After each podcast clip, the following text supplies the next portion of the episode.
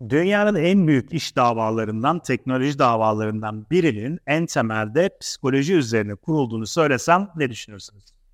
Koskoca şirketler ve onlara dava açan devlet kurumlarının psikolojiye ne ilgisi var diyebilirsiniz. Ancak durum pek de öyle değil.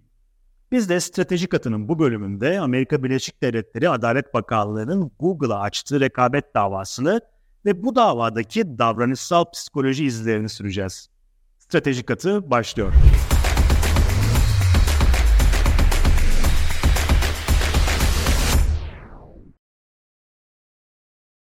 Şu anda Amerika Birleşik Devletleri'nde görülmekte olan bir dava internet çağının en önemli davalarından biri olabilir. Hatta şimdiden bu yönde bazı değerlendirmeler var.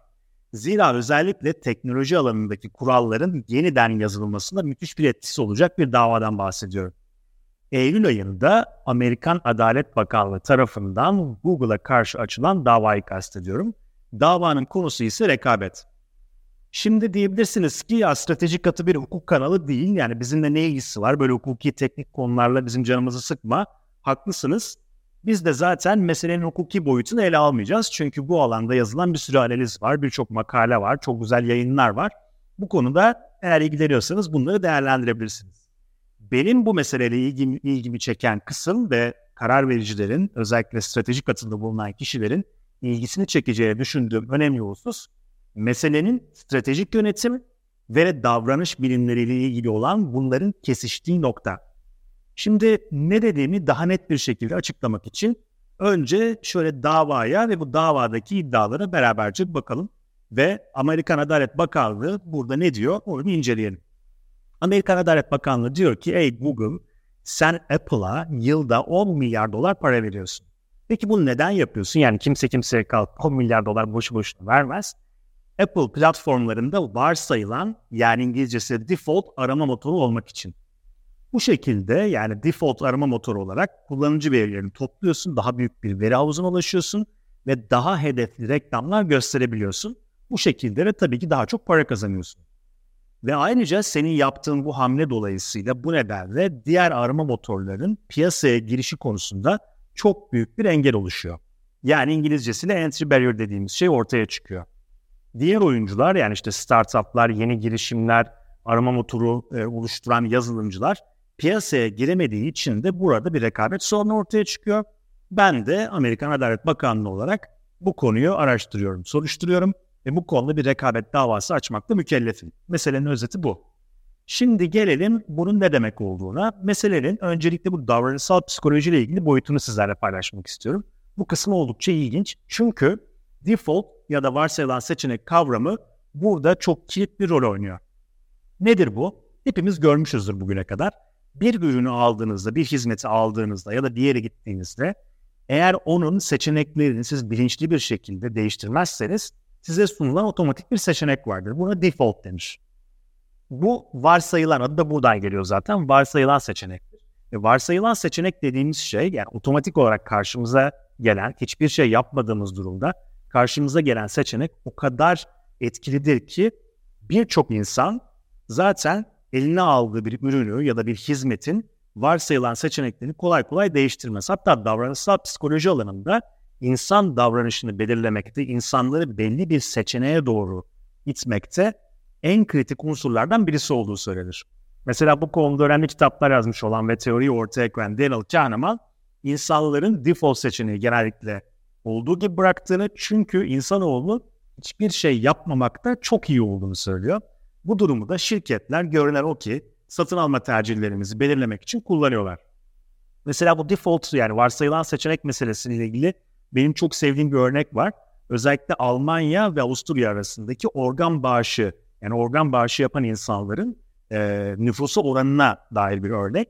Bu iki ülkeye baktığımızda aslında kültürel olarak çok yakınlar, coğrafi olarak çok yakınlar, siyasi olarak çok yakınlar. Ama bu iki ülke arasında organ bağışı konusunda çok ciddi bir farklılık var oranlara baktığımızda. İlk başta anlayamıyorsunuz bu oran nereden kaynaklanıyor diye. Sonra bir baktığınız zaman iki ülke arasında organ bağışının default seçenekler kaynaklandığını görüyorsunuz. Yani bir ülkede hiçbir şey yapmazsanız, eğer gidip işte bir dilekçe verip bir tercih değiştirmezseniz, özellikle bir tercih belirtmezseniz bir ülkede organ bağışını zaten otomatik olarak, default olarak yaptığınız varsayılıyor. Diğerinde ise yapmadığınız varsayılıyor. Dolayısıyla diğer ülkede organınızı bağışlamak için yani insan vücutsal bütünlüğüne dair, bedensel bütünlüğüne dair ne kadar kritik bir konu. Bu konuda bile insanlar varsayılan seçeneği kolay kolay değiştirmiyorlar. İşte tam da bu nedenle neyi seçtiğimizden çok aslında davranış bilimlerinin bize anlattığı şey neyi değiştirdiğimizden çok neyi seçtiğimizden çok neyi seçmediğimizin de en az bir o kadar önemli olduğu yönünde. Demek ki bu durum Google gibi yani az önceki vakada da konuştuğumuz gibi şirketler tarafından ve özellikle dijital teknoloji şirketleri tarafından da bizim tercihlerimizi belirlemek noktasında kullanılan bir unsur, bir etken. Yani bir düşünün hangimiz yeni bir telefon aldığımızda ya da bilgisayar aldığımızda işte en ince detaylarına, ayarlarına kadar girip kendimiz için bunu kişiselleştiriyoruz, ayarları değiştiriyoruz vesaire. Çoğunlukla bunu yapmıyoruz. Özellikle arama motoru gibi bir konuda aman işte ben onu kullanmayayım da bunu kullanayım, onun için işte seçeneklere gireyim, oradan değiştireyim gibi şeyleri çok yapmıyoruz. Dolayısıyla bu varlığı yani varsayılan seçeneğin bize nasıl sunulduğu çok ciddi bir ticari hamle haline gelebiliyor. Ki bu hamle Google CEO'su Sundar Pichai'nin mahkemede verdiği ifadede de zaten kendine yer bulmuş vaziyette. Nedir bu? CEO Pichai diyor ki Apple'da varsayılan seçenek olmak Google açısından inanılmaz kıymetli bir yatırım. Şimdi bir düşünün 10 milyar dolardan bahsediyoruz. Yani bu az boz para değil birkaç milyon dolar ya da 100 milyon dolar değil. 10 milyar dolardan bahsediyoruz. Hatta bazı dokümanlara göre sadece Apple'a değil başka şirketlere de ödenen paralar var. Oralarda da e, varsayılan seçenek olmak için, varsayılan arama motoru olmak için ve toplamda 26 milyar dolarlık bir ekonomiden bahsedebiliyoruz. Yani insanın davranış bilimlerinden elde ettiği bir içgörü, bir insight'ın ticari alanda kullanılıyor olması o kadar kıymetli bir yatırım ve o kadar kıymetli bir ekonomi oluşturuyor ki toplamda 26 milyar dolarlık bir kaynak Google tarafından buna harcanabiliyor. İşte bütün bunların temelinde insan davranışını neyin etkilediğine dair çok kritik bir konu var. Şimdi işin diğer kısmına gelelim. Hatırlayalım tekrar e, Amerikan Adalet Bakanlığı'nın iddianamesini. Neydi o? Pazara giriş kısmı. Pazara giriş kısmı zaten malumunuz stratejik düşüncenin, stratejinin, stratejik yönetimin en temel unsurlarından birisi. Neden? Çünkü bir şirket olarak siz herhangi bir piyasada faaliyet gösteriyorsanız o piyasaya mümkün olduğu kadar rakiplerin girmesini engellemeye çalışırsınız. Yani o piyasaya giriş bariyerlerini arttırmaya çalışırsınız. Amacınız o pazara diğer rakiplerin girmesini engellemek. Böylece sizin de piyasadaki tabii ki aslan payını almanız ve karlılığınızı uzun süre boyunca devam ettirmeyi sağlamaktır. İşte Adalet Bakanlığı, Amerikan Adalet Bakanlığı bu konuyu gündeme getirerek şunu söylüyor. Sen davranış bilimlerinden yola çıkarak ve insan psikolojisini manipüle ederek bir nevi davranış bilimlerinden elde ettiğin bu içgörüyle haksız rekabet yaratıyorsun ve pazara giriş bariyerlerini oluşturuyorsun. İşte tam da bu nedenle rakiplerin, yeni rakiplerin ortaya çıkması ve rekabet oluşturulması ve rekabet oluşturduktan sonra tabii ki tüketici refahının, tüketicinin daha fazla fayda sağlamasını engelliyorsun. Tabii ki Google buna ne diyecek muhtemelen? İşte başka seçenekler de var. İşte biz kimseyi seçeneksiz bırakmıyoruz. Ee, isteyen isteyen kullanıcı istediği seçeneği seçenebilir diyecek ve doğru bu. Gerçekten. Evet yani ayarları girdiğiniz zaman başka seçenekler var mı? Var ama işte bu default seçenek nedeniyle e, biz bu ayarları değiştirmiyoruz ve bu da çok ciddi bir rekabet hatası yaratıyor. Demek ki bizim bu davadan öğreneceğimiz iki tane çok temel husus var. Bunlardan birincisi davranış bilimlerini iyi öğrenmenin, insan psikolojisini iyi öğrenmenin artık şirketlerin stratejik kararlarına ne kadar büyük etkiler edebildiği. Sonuçta tüm kar amacı güden şirketler e, ne diyorlar değil mi? Yani biz müşteri odaklıyız. Ha, ne kadar yaptıkları, ne kadar müşteri odaklı oldukları tartışılır belki ama biz müşteri odaklıyız. Müşteriye daha fazla değer sunmak istiyoruz. Dolayısıyla işe müşteriden başlarız diyorlar. İşte eğer müşteriden başlıyorsa şirketler temelde müşterinin insan olduğunu ve insanın da psikolojisinin, davranışının nasıl şekillendiğini anlamak zorundalar. İşte Google vakasında gördüğünüz Google davranış bilimlerinden yola çıkarak insanların arama motoruna dair tercihlerini nasıl belirlediğini ya da nasıl belirlemediğini ve belirlemediği durumda da bir varsayılan seçenek olarak Google'ı nasıl kullandığını çoktan görmüş vaziyette. Dolayısıyla davranışsal psikoloji hani bugüne kadar pazarlamada vesaire zaten giderek kullanılıyordu.